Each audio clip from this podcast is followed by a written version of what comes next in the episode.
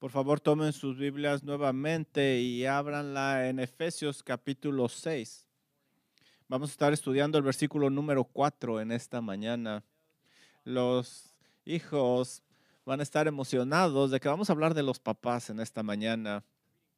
Vamos a leer desde el versículo número 1 hasta el 4. Pablo escribe, hijos, obedecer en el Señor a vuestros padres, porque esto es justo. Honra a tu padre y a tu madre, que es el primer mandamiento con promesa, para que te vaya bien y seas de larga vida sobre la tierra.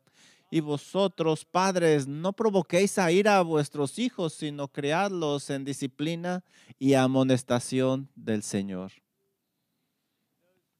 Para aquellos que han estado con nosotros, como saben, hemos estado yendo versículo por versículo a través de esta carta y ahora hemos seguido un patrón. Hubo instrucciones a aquellos a quienes Dios ha dado el privilegio de tener autoridad por el bien de los que están abajo de ellos. Así es que después de considerar las responsabilidades de los niños la semana pasada, pasemos ahora a considerar lo que Dios espera de sus padres como introducción, permítanme comenzar señalando lo que muchos de ustedes probablemente ya habrán notado y es que ah, este versículo es muy pequeño. Los padres son personas desesperadas, no importa qué edad tengan sus hijos.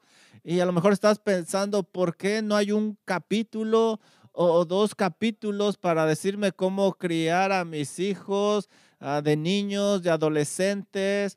Ahora los niños brincan a la adolescencia y esto es complicado. Y solo dos líneas aquí, ¿es todo?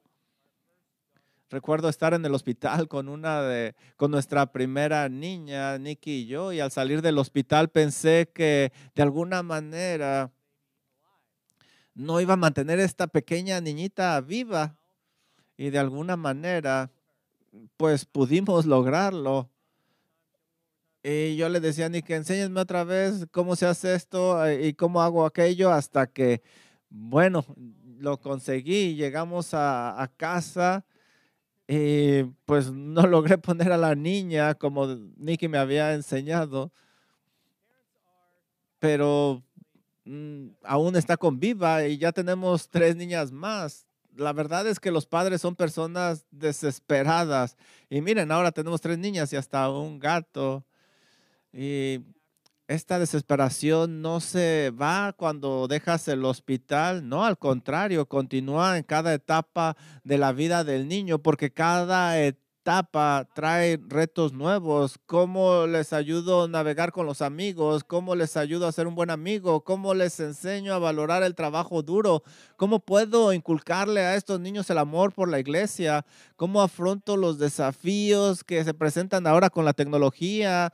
Cómo pensar a través de las situaciones. Cada familia tiene diferentes convicciones, películas, música o en mi caso, cómo puedo encontrar ah, maridos que paguen por la boda de mis hijas. Y yo, yo voy a oficiar la boda gratis, así es de que ellos pagan la boda y yo la oficio. Jesús dice, si me amáis, guardad mis mandamientos. Tal vez yo pueda decir, si las amas, paga la boda. Y bueno, me estoy preparando para dentro de 20 años. Todo esto para decir, como padres, nos enfrentamos a una serie de desafíos constantes, de cambio. Y esto nos lleva a través de la cultura que está cambiando y cada niño es único. Y mientras crece va a ir cambiando. Cuando tú crees que ya lo sabes todo, bueno, pues ha cambiado. Y así lo ha hecho el Señor. Y es que el Espíritu Santo sabe todo esto. Y muchas veces nosotros pensamos que ya tenemos todo resuelto, pero el Señor tiene para nosotros diferentes planes y el Espíritu Santo nos ayuda. Y si aquí hay nada más dos líneas, deben de ser suficientes para equipar a los padres a este llamado que Dios le ha dado. Solo 16 palabras en griego, pero aquí están las implicaciones y las aplicaciones que necesitamos para cumplir ese papel que el Señor nos ha dado.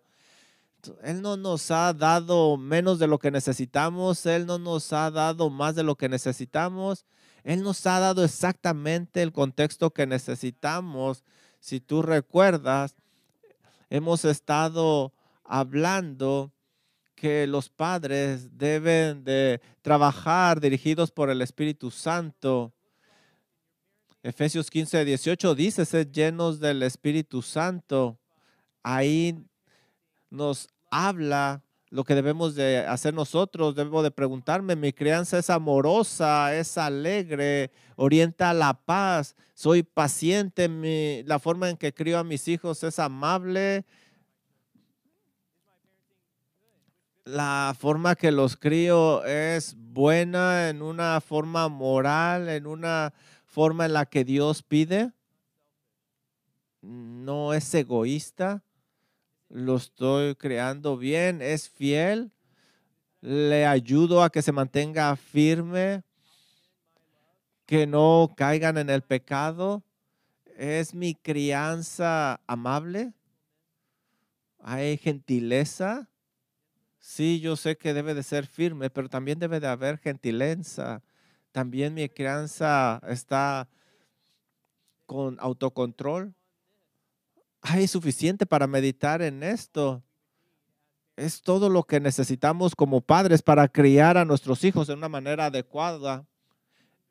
Es nuestra crianza dirigida por el Espíritu Santo.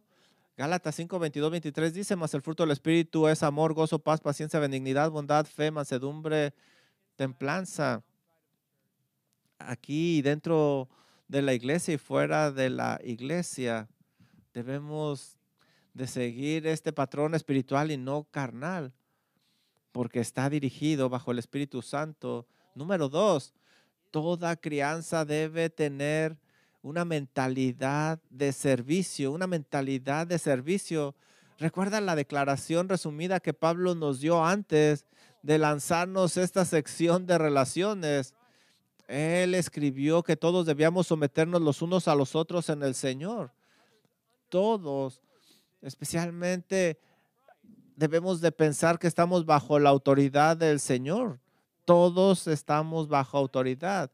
Este es un principio que va a manejar todas las relaciones. Nos debemos de someter al Señor Jesucristo y al hacer eso nos vamos a someter a aquellos que están en autoridad.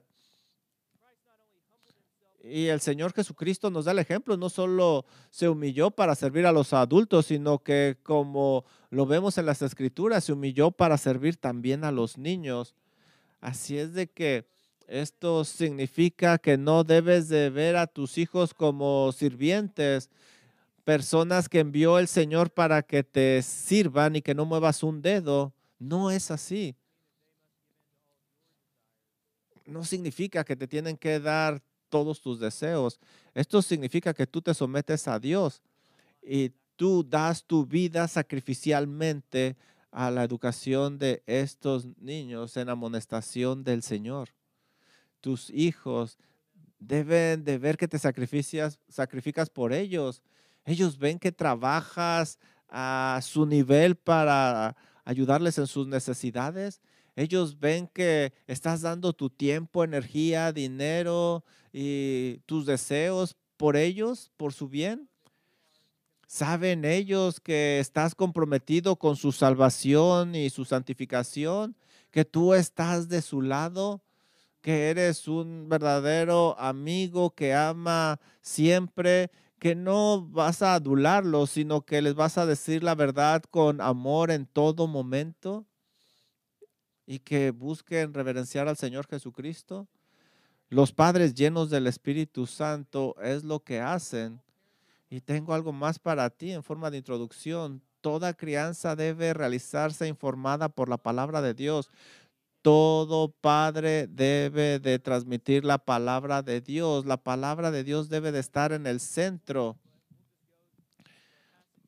vamos a estudiar nuestro pasaje, pero me gustaría darte algunos pasajes como Colosenses 3:16 que dice, la palabra de Cristo mora en abundancia en vosotros, enseñándonos y exhortándonos unos a otros en toda sabiduría, ese versículo viene después de hablar de los padres. Y en nuestro pasaje de esta mañana, Efesios 6, 4, vosotros, padres, crearlos en disciplina y amonestación del Señor. Este es nuestra guía, toda. Esto es lo que tenemos que enseñarles. Eso significa que debemos de sumergirnos en la palabra de Dios y enseñarles las aplicaciones. Tú no vas a poder criar fielmente a tus hijos en la disciplina e instrucción del Señor si esta palabra no está en ti primero. Si no está en ti, no vas a poder. Debe de estar en ti para que fluya hacia los demás. Medita en ella para que tú puedas ayudarles cómo meditar en ella, cómo leerla y cómo aplicarla. Que esté anidada en ti. Enséñales que tú amas la palabra. Y no, los, los, los, mejores vendedores son aquellos que han usado el producto, saben que funciona y entonces dan testimonio de él porque confían. Así sucede con los padres. Aplican la palabra de Dios, la enseñan y la transmiten. Que ellos vean que tú amas la palabra de Dios, que la palabra de Dios mora ricamente en ti y que te amonesta en todo momento. Que tu crianza sea dirigida por el Espíritu Santo y que sea centrada en la palabra de Dios. Estas tres ideas deben de ser la base de nuestra educación para los hijos. Este es un fundamento muy importante. Tus hijos son un regalo. Recuerda esto. Son un regalo. Ellos no son un problema ellos son un regalo. Salmo 129, 3 dice, pon atención a esto. Herencia de Jehová son los hijos. He aquí, herencia de Jehová son los hijos. Destima el fruto del vientre, dice este versículo. Es una bendición grande. Ellos deben de saber que tú piensas de esa manera a cualquier edad, aun cuando se complican las cosas, debes de recordarte que ellos son un regalo de Dios y no nada más los ves como unos niños, sino como una herencia de parte del Señor. Hay que darle gracias al Señor por ellos. Y para hacerlo tenemos que estar llenos del Espíritu Santo dando gracias a Dios en todo momento, dice Pablo, especialmente por nuestros hijos. Ellos son un regalo de parte de Dios. Y con este fundamento de que los padres deben de ser personas espirituales, nosotros debemos de considerar que los hijos son un regalo. Ahora vamos, ya que tenemos el fundamento, vamos a construir encima. Y Vamos a estudiar el versículo de esta mañana. Comienza dándonos un lado negativo y luego nos va a dar un lado positivo. Vamos a comenzar con el negativo. Y miren lo que dice este versículo. No sé si voy a completarlo todo, pero a lo mejor vamos a tener solo un punto el día de hoy. Un punto con muchos subpuntos. Este es nuestro primer punto. No, no provoquéis a ir a vuestros hijos. No provoquéis a ir a vuestros hijos. Padres, Efesios 6:4, no provoquéis a ir a vuestros hijos.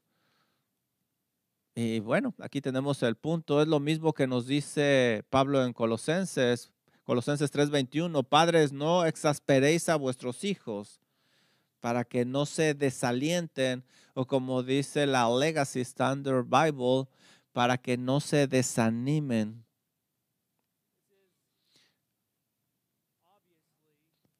Obviamente, esto es para los padres, para ambos padres. Está incluyendo al papá y a la mamá. Es interesante como Pablo lo está poniendo aquí. Habla de los hijos que deben de obedecer y honrar y luego habla acerca de los padres. Puede ser que tanto el padre como la madre se incluyen aquí. Y Pablo lo está haciendo porque él sabe, está destacando al padre porque a final de cuentas él es el responsable. Si algo sucede mal en el hogar, él va a ser el responsable. Y también él es el responsable de asegurarse de que las cosas positivas sucedan, que sean educados en el Señor. Los dos están participando en la crianza, pero el padre es el que va a dar cuentas ante el Señor. No puedes decir, es la mujer que me diste. Yo no lo hice, yo soy bueno, soy misericordioso. Esa excusa no va a funcionar delante del Señor. Padre, no provoque esa ira a vuestros hijos. Es algo que tú debes de estar trabajando. Ahí hay un elemento de santificación que la responsabilidad también entra a la mujer, trabajan en equipo, pero tú eres el que va a dar la cara. Hay una tentación aquí para el padre, para los padres. Nosotros Hablando en general, nosotros somos más fuertes, imponemos más fácilmente.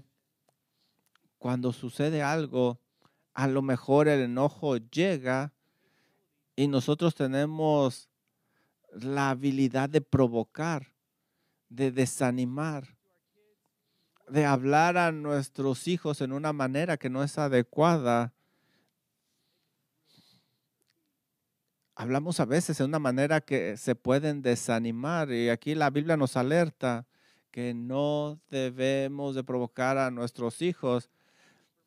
Me gustaría darles una ilustración. Si un equipo de básquetbol tiene un récord de perder durante varias temporadas, a quien van a correr es al entrenador. Y esto mismo aplica en lo que nos está diciendo Pablo aquí hacia los padres, los varones.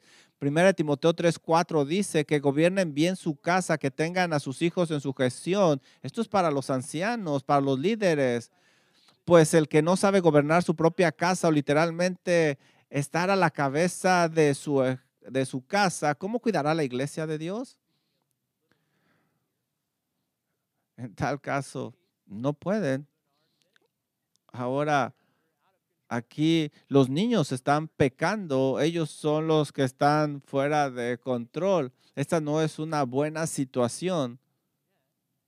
Pero sin embargo, como vemos aquí, no se culpará a los niños, sino al varón, a la cabeza. A él se le ha dado la responsabilidad de amonestar a los niños en el Señor, enseñarles que deben de ser obedientes y a la vez no provocarlos, saber educarlos.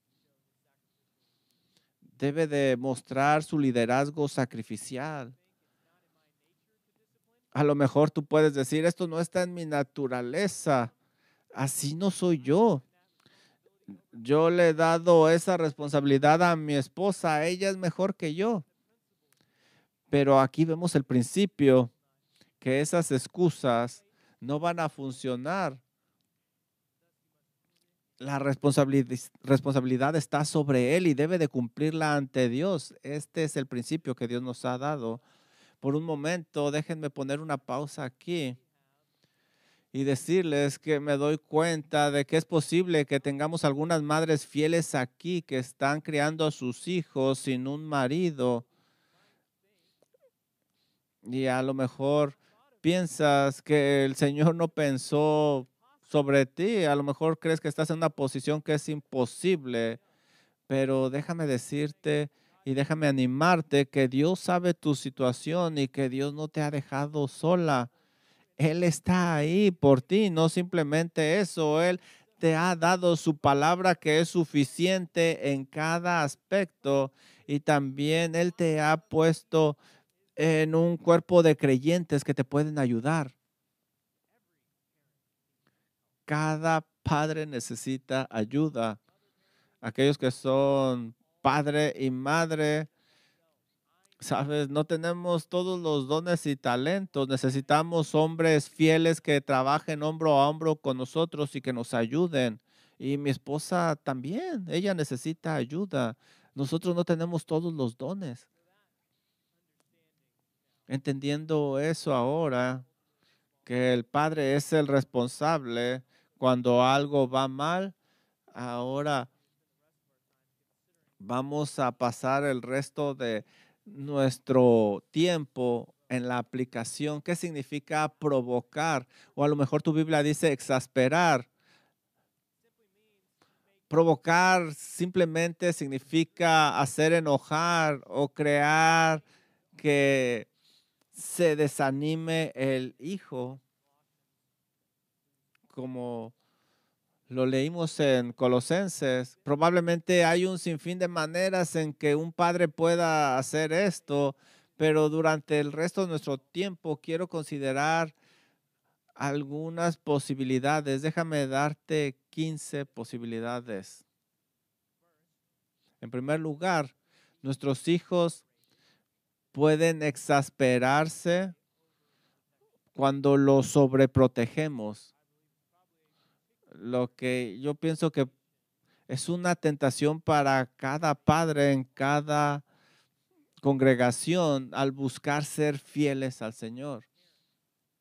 Padres, nosotros necesitamos ponernos en nuestra mente, necesita quedarse ahí que Dios ha diseñado a nuestros hijos para irse, para irse. Los vamos a tener por un periodo de tiempo muy cortito. Y eso es algo bueno, es el plan de Dios. Y los hijos dicen, hey man, esto es bueno. Por lo tanto, el hombre dejará a su padre y a su madre. Y eso tiene implicaciones no simplemente para los padres o para los esposos, porque lo que significa es que debes de darles más libertad conforme vayan creciendo para que ellos puedan llegar a ser independientes. Cuando traes ese bebé a la casa es totalmente dependiente de ti, pero va a llegar un día cuando ese bebé va a ser un adulto y Dios lo ha diseñado para que sea independiente de ti. Lo que pasa entre en medio de ese tiempo es crucial para que sea alguien exitoso en su independencia o no. Tenemos que tener esto en mente porque sucede mucho en nuestros días. Esto no significa que no los vamos a alertar, esto no significa que los vamos a proteger del peligro, pero algunos riesgos son necesarios y es necesario para ellos para que maduren. Así lo ha diseñado el Señor.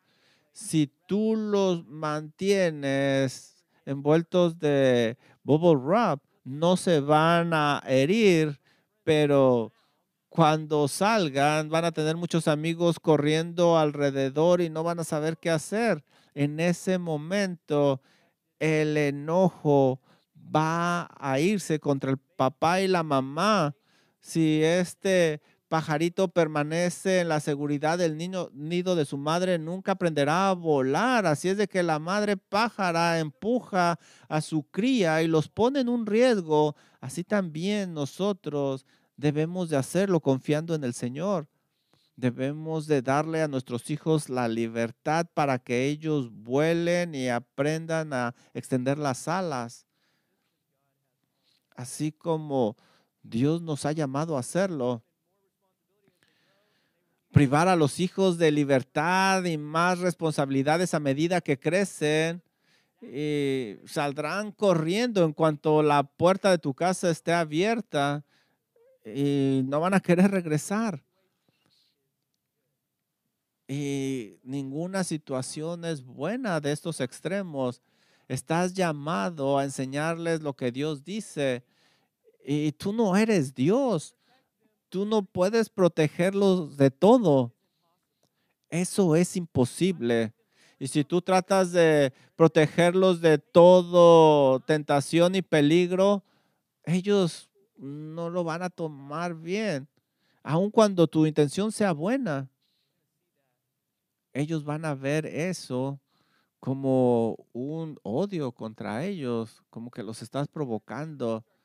Como padres queremos enseñar a nuestros hijos a pensar bíblicamente y a tomar decisiones separados de nosotros, lo que significa que vamos a tener que permitirles sentir algo de dolor de las malas decisiones.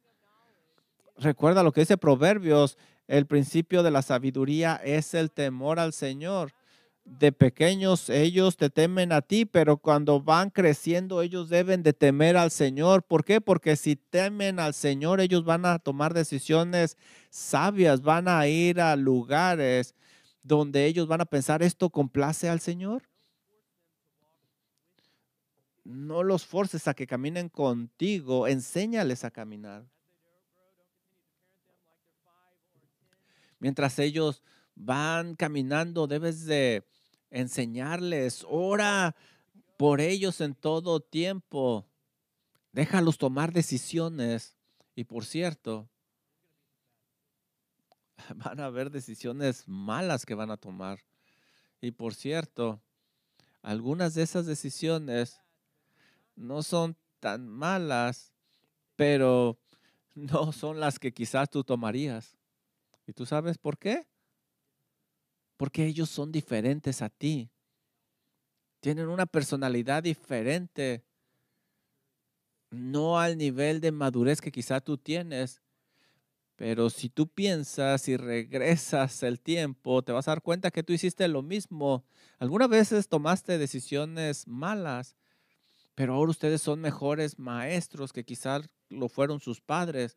Ellos necesitan aprender, toman decisiones incorrectas y cuando toman esa decisión, ellos aprenden rápido, tocan algo caliente, se queman y no lo vuelven a tocar. Guíalos, aconsejalos, déjalos que ellos tomen sus decisiones.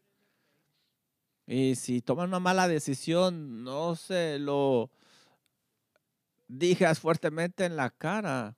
Enséñales, regocíjate con ellos. Todo esto lo digo para informarte que no debes de sobreprotegerlos. Segundo, puedes provocar a ira a tus hijos mediante el favoritismo, parcialidad. Hay muchos ejemplos en la Biblia. Déjame darte solo algunos. Génesis 25, del 27 al 28, dice, y crecieron los niños y Esaú fue diestro en la casa, hombre de campo, pero Jacob era varón quieto que habitaba en tiendas. Y amó Isaac a Esaú, porque comía de su casa, mas Rebeca amaba a Jacob. Aquí tenemos al niño de mamá y al niño de papá. Uno más como el papá, el papá lo quería más, y el otro como la mamá. Si tú lees el final de la historia, esto no terminó bien. Esa imparcialidad hizo que hubiera enojo por muchos años dentro de estos muchachos. Los hijos deben de saber que se aman a todos por igual, no hay favoritismo. O considera a José y a sus hermanos, Génesis 37, 3, y amaba a Israel, a José, más que a todos sus hijos porque lo había tenido en su vejez y le hizo una túnica de diversos colores. Y viendo sus hermanos que su padre lo amaba más que a todos sus hermanos, le aborrecía y no podían hablarle pacíficamente.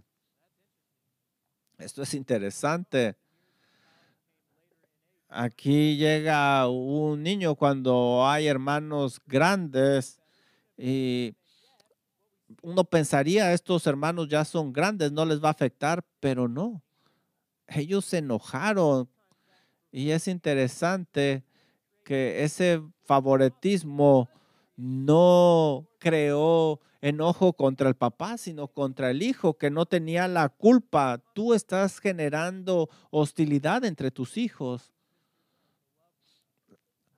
Los hijos, los hermanos, hermanas se deben de amar entre ellos. Debes de cuidar eso. No le digas a tus hijos, ¿por qué no puedes ser más como tu hermano mayor? Eso lo va a desanimar.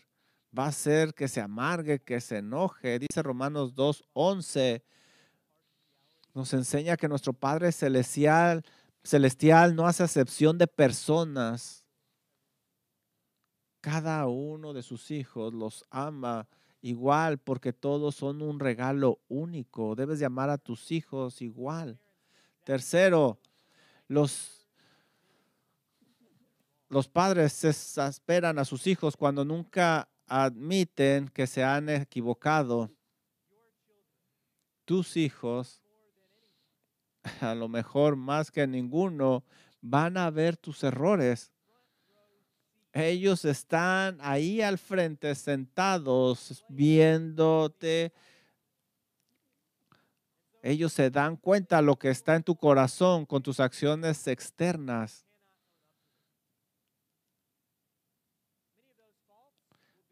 Muchos de esos errores van a ser contra tu esposa, contra tu esposo, contra ellos. Y como cristiano, tú debes de confesar tu pecado y nos habla confesar el pecado los unos a los otros y eso incluye a tus hijos como padres. No podemos pretender que no pecamos.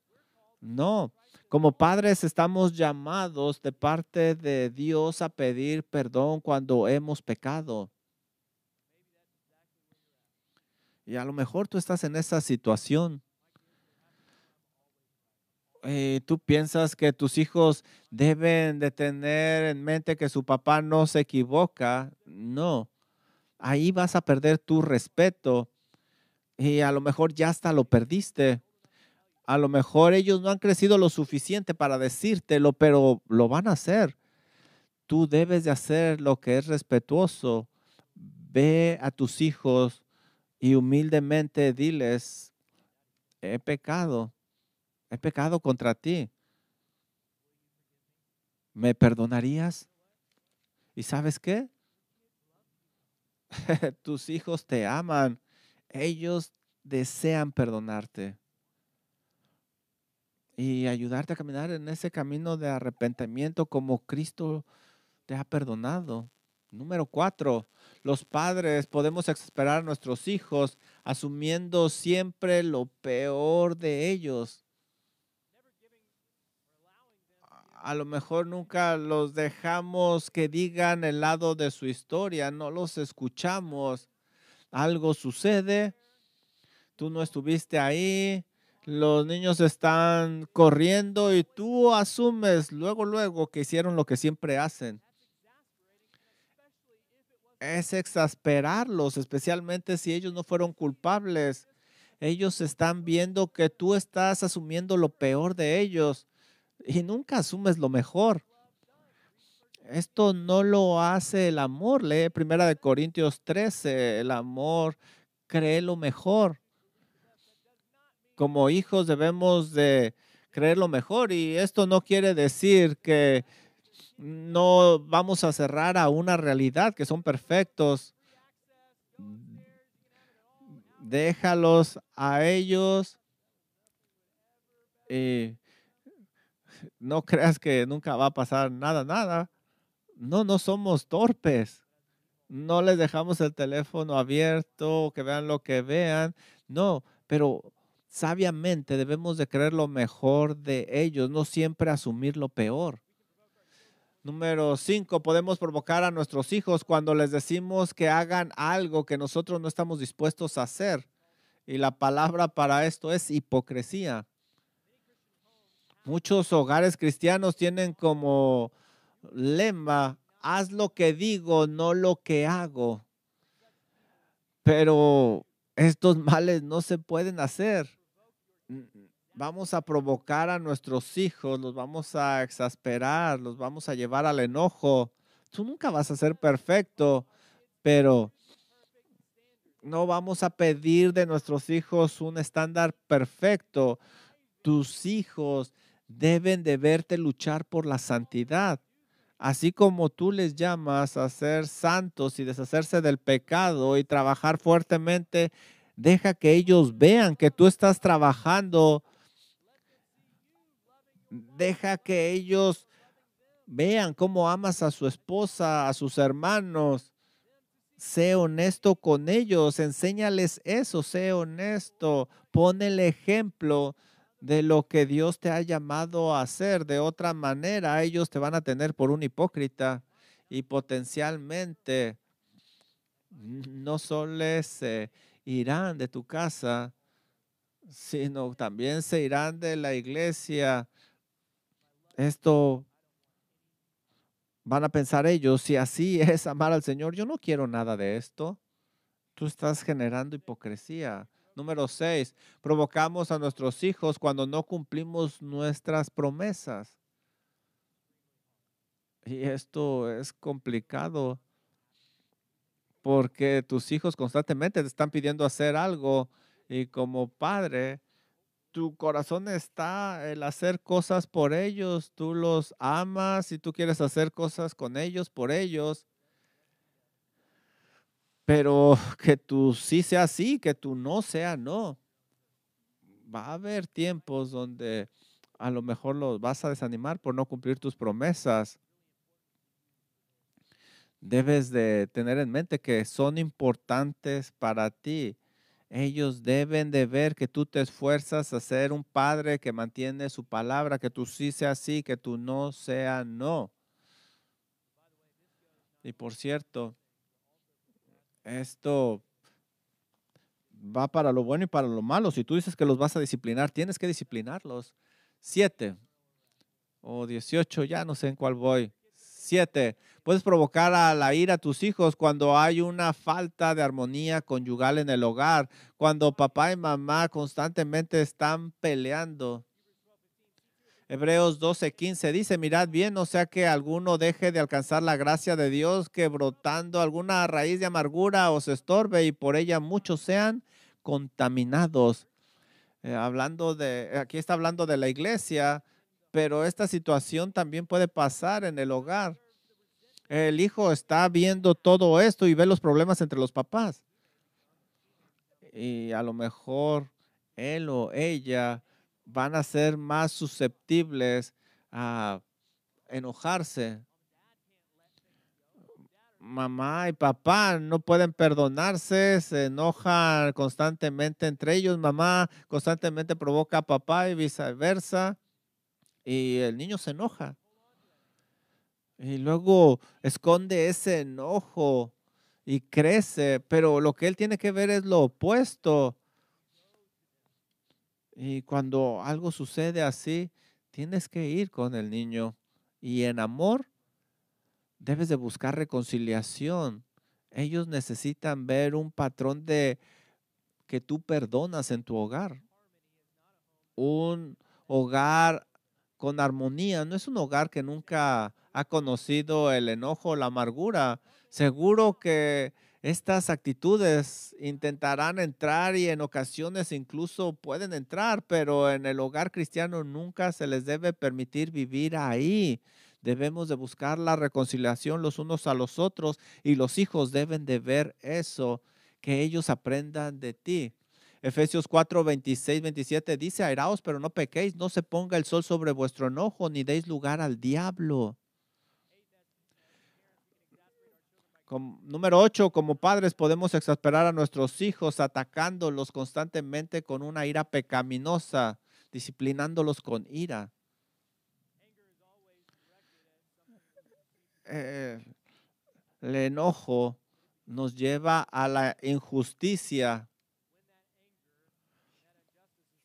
Cuando nosotros disciplinamos con enojo, simplemente estamos descargando el enojo y luego nos enojamos porque no hacen esto o aquello.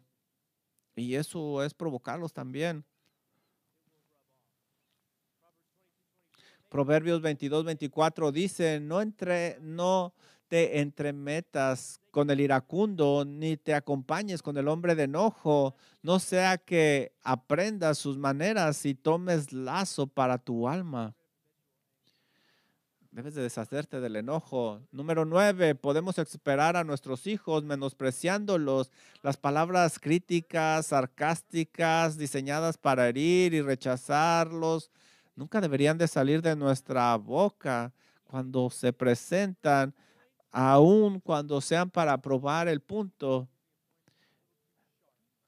Es, a lo mejor vienen muy puntiagudas que van a provocar el enojo en ellos. Efesios 4:29 dice, ninguna palabra corrompida salga de vuestra boca, sino la que sea buena para la necesaria edificación, a fin de dar gracia a los oyentes. Cuida tus palabras. Debes de tener un estándar de gracia. Tienes que hablar en una forma que edifique. Deshazte de toda malicia, amargura, enojo, ira, gritería, maledicencia. Antes sed benignos unos con otros, misericordiosos, perdonándonos unos a otros como Dios también nos perdonó a vosotros en Cristo que vean que papá y mamá aplican estos principios. Número 10, necesitamos apurarnos. Podemos exasperar a nuestros hijos a través del legalismo.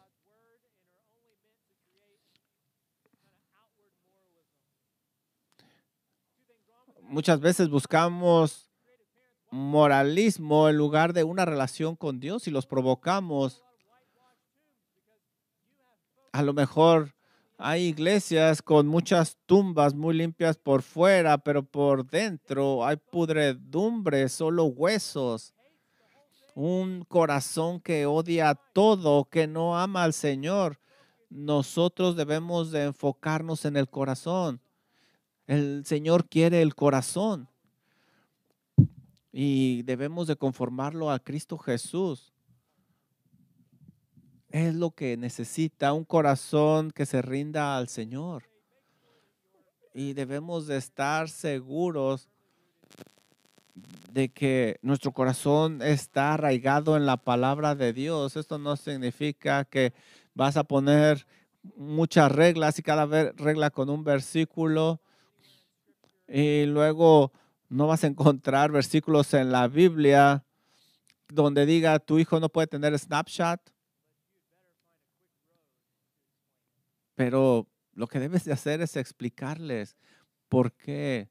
Déjalos ver que lo que tú estás haciendo está cimentado en la palabra de Dios para que trabaje en su corazón. 11. Puedes exasperar a tus hijos cuando esperas mucho de ellos. Esto es algo que no es amor. Si tú simplemente los dejas hacer lo que ellos quieran, se van a dar cuenta que papá y mamá no los aman. ¿Tú este, te interesa lo que yo hago? Tenemos que disciplinar a nuestros hijos. 12. Cuando nunca les decimos sí. Un padre dice sí todo el tiempo y el otro padre nunca dice sí. Y ya saben que por default es un no, no, no, no, no, no. Y todo lo que dicen mis papás es no. Tengo,